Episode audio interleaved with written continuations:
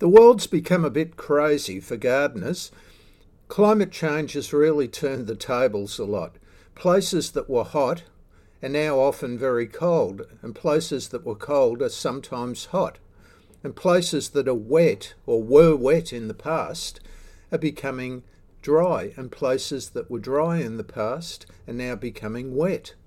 Summer's always been a challenging time of year for gardeners to attend to plant water needs. High temperatures and drying winds force plants to use water at a faster rate. Water is lost from the soil to the atmosphere by evaporation, and unless you live in the tropics, there's a reduced rainfall. Climate change has added to these challenges with longer heat waves, more intense heat spikes, and less predictable weather patterns. Fighting summer dryness is not so much about a single solution, but about choosing wisely from a range of options. How then do you keep plants hydrated in hot weather? Well, places that have had to deal with that a lot in the past, like Australia, might have some solutions for places that haven't had to deal with it as much, such as Northern Europe. The simple way to ensure plants are well hydrated is to give them more water. However, water can be expensive. Using more water can also be a problem, particularly in a country where water can sometimes be scarce. Thankfully, there are other ways to make use or better use of water. Smarter water use starts with understanding how water moves through the, the environment and through plants. Consider some of these facts. Plants obtain water from the soil via their roots and store it in their tissues. The water is then used for chemical reactions, metabolism, and is then lost through the leaves. Water in the soil is available to plants if it is in the root zone, and less useful in the soil if it's in an area where there are no roots. So, an obvious solution is you put it where the roots are.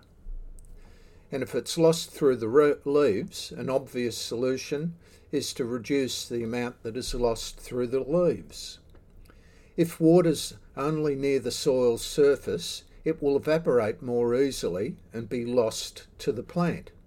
So, a solution is to get it deeper into the soil. If the only available water is in the topsoil layer, the root structure of the plants tends to be shallow, which makes them more vulnerable to dehydration. So, if you can get the roots deeper, they're going to dry out less.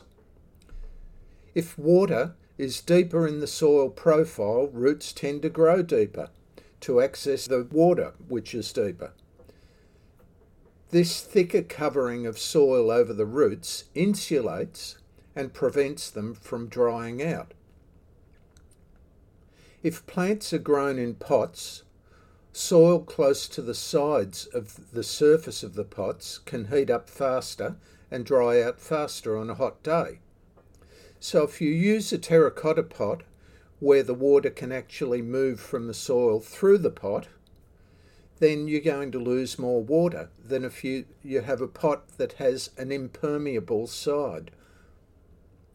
Wind can cause surface layers of the soil and the leaves to dry out faster in hot weather. So if you can reduce wind, you can reduce drying out. On a hot windy day, some plants can become more dehydrated even if the soil's wet. Water will not move from the soil uh, to the leaves fast enough to replace it when it's being lost. So sometimes you've got water going out of the leaves faster than it's coming up from the roots if there's heat and there's also wind. Some plants are adapted better than others to dealing with water stress.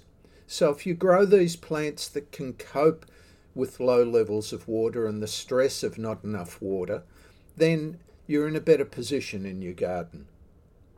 Some soils hold water better than others, but remember, too much water can be as bad as too little. Excess water fills pore spaces or air spaces in the soil, and that starves roots of oxygen. So there's a fine balance there between having something that's a soil that's going to hold a lot of water when you need the water and a soil that's going to hold enough air or and oxygen for the roots when you need that. Now checking soil moisture, the most important thing when checking soil moisture is to feel the soil where the roots are, not just on the surface, not just where you can see. One of the big mistakes a lot of people make is they just touch the surface or the top couple of millimetres of the surface and they say, oh, it's dry, so they water the plant. But if you go down, say, two or three centimetres, it might be quite moist enough. And if you go down five or six centimetres, it might actually be very wet. And if you water something that's just dry on the surface when it's very wet down below, you might be overwatering it. What sort of plants can handle water stress better? Well, plants that have evolved to use different physiological, biochemical, and morphological ad- adaptations to help them cope with drought stress. These adaptations help them tolerate water stress, and they can avoid it by maintaining higher tissue water content. Obviously, cacti and succulents fall into that sort of category. They hold a lot of water in the tissues, and when it gets dry, they can ride through those dry periods. But there are other so- sorts of plants that are going to ride through the dry periods too. Plants which have thicker, more leathery leaves can be better insulated against heat, hence, they don't dry out as much. Plants with silver or grey leaves have adapted to reduce water loss with the aid of tiny hairs or waxy coatings. Plants that have adaptations to help them rejuvenate even if the top dies back, those sorts of plants can cope with water stress. And they include things like eucalypts that have structures called lignotubers. The whole of the top of the eucalypt can dry back, and the lignotuber will sprout up new shoots. Also, bulbs, corms, and rhizomes. There are lots of things you can do to reduce the need for water in the garden and cope with the drier conditions better. Obviously, there are other things people know, like mulching. Mulching is very important, but you've got to do it the right way. We've been working on writing a book on mulching recently, and that'll be available as an ebook fairly soon. So, look towards areas where people have been gardening in hotter conditions than what you are in, and you might get some tips if your areas are getting hotter now. There are things we can do, and there are thing uh, are ways for us to garden in climate changed conditions.